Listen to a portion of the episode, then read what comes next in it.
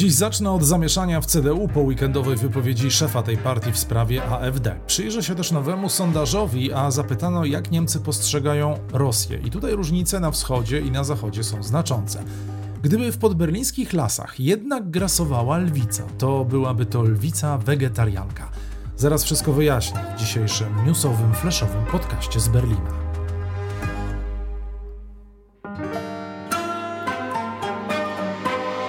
Plus 49 News. Zaprasza Tomasz Lejman, korespondent telewizji Polsat i portalu Interia w Niemczech.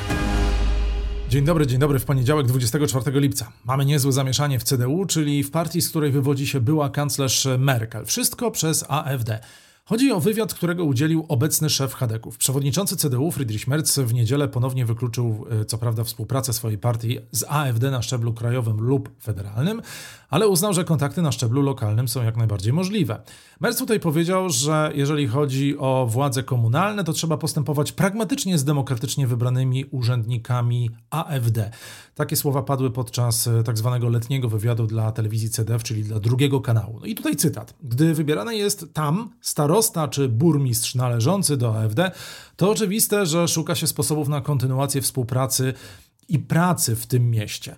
Te słowa wywołały burzę wśród samych polityków CDU. Wielu z nich powiedziało, że to jakiś absurd, że nie będzie żadnej współpracy z partią, która neguje obecny demokratyczny ład. Tak mówił m.in. burmistrz Berlina, ale również wielu innych ważnych polityków tej partii. Na CDU spadły mocne słowa, że partia radykalizuje się i idzie w stronę populizmu, e, by tylko nie tracić w sondażach, ponieważ to właśnie AfD słupki idą w górę. No i dziś ostatecznie Friedrich Merz ponownie zabrał głos i powiedział, że dotychczasowe postanowienia partii są ważne i że nie będzie żadnej współpracy nawet w samorządach. To jednak, co zostało powiedziane, poszło w świat. I to pozostawiam bez komentarza.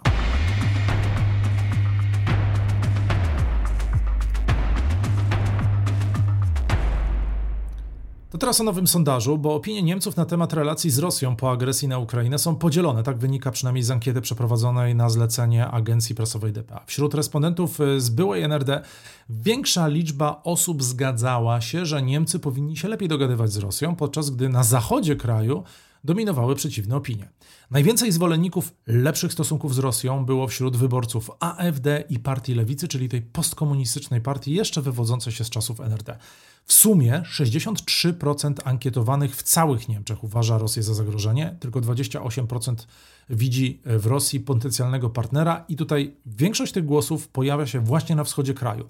To wynika z różnych czynników, no między innymi z tego, że zrozumienie dla Rosji na wschodzie zawsze było większe, bo w NRD patrzono na Związek Radziecki jak na wielkiego brata. To były zupełnie inne stosunki, jak na przykład stosunki Rosji z Polską. Plus 49 News.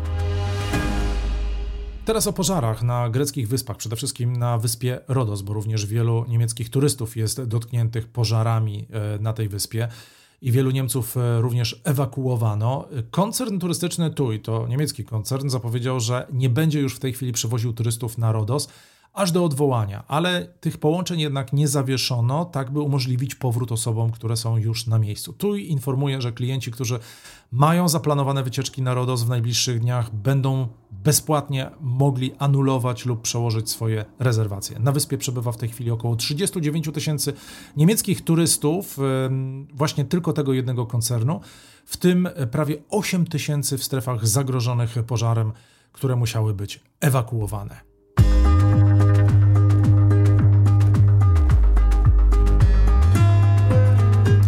Gorączkowe poszukiwania rzekomej lwicy w Kleinmachno pod Berlinem, które przyciągnęły uwagę nie tylko całego kraju, ale szerzej, nabierają coraz bardziej dzikiego obrotu, bo jak się okazuje, nasza niezwykle niebezpieczna lwica chyba jest jednak dzikiem. Kilka dni temu w Kleinmachno można powiedzieć, zrobiło się gorąco po zgłoszeniach rzekomej lwicy, że miejscowość przekształciła się, powiedzmy otwarcie, w prawdziwe safari.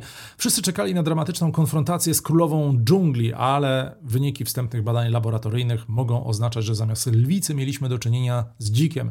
Nieco mniej egzotyczne to zwierzę, ale przynajmniej wszyscy mogą odetchnąć z ulgą. Zgromadzone na miejscu próbki, włosy i odchody przeszły wstępną analizę i choć ostateczne wyniki nie są jeszcze dostępne, to y, pierwsze doniesienia sugerują, że znalezione włosy mają więcej wspólnego z dzikiem niż z lwicą, a odchody sugerują, że gdyby to była lwica, to byłaby ona wegetarianką, a może nawet weganką. Jedno jest pewne, niezależnie od wyników, ta historia z Klein Machno na długo pozostanie w naszej pamięci. Czy była to lwica, czy dzik, jedno jest pewne, było to naprawdę dzikie poszukiwanie.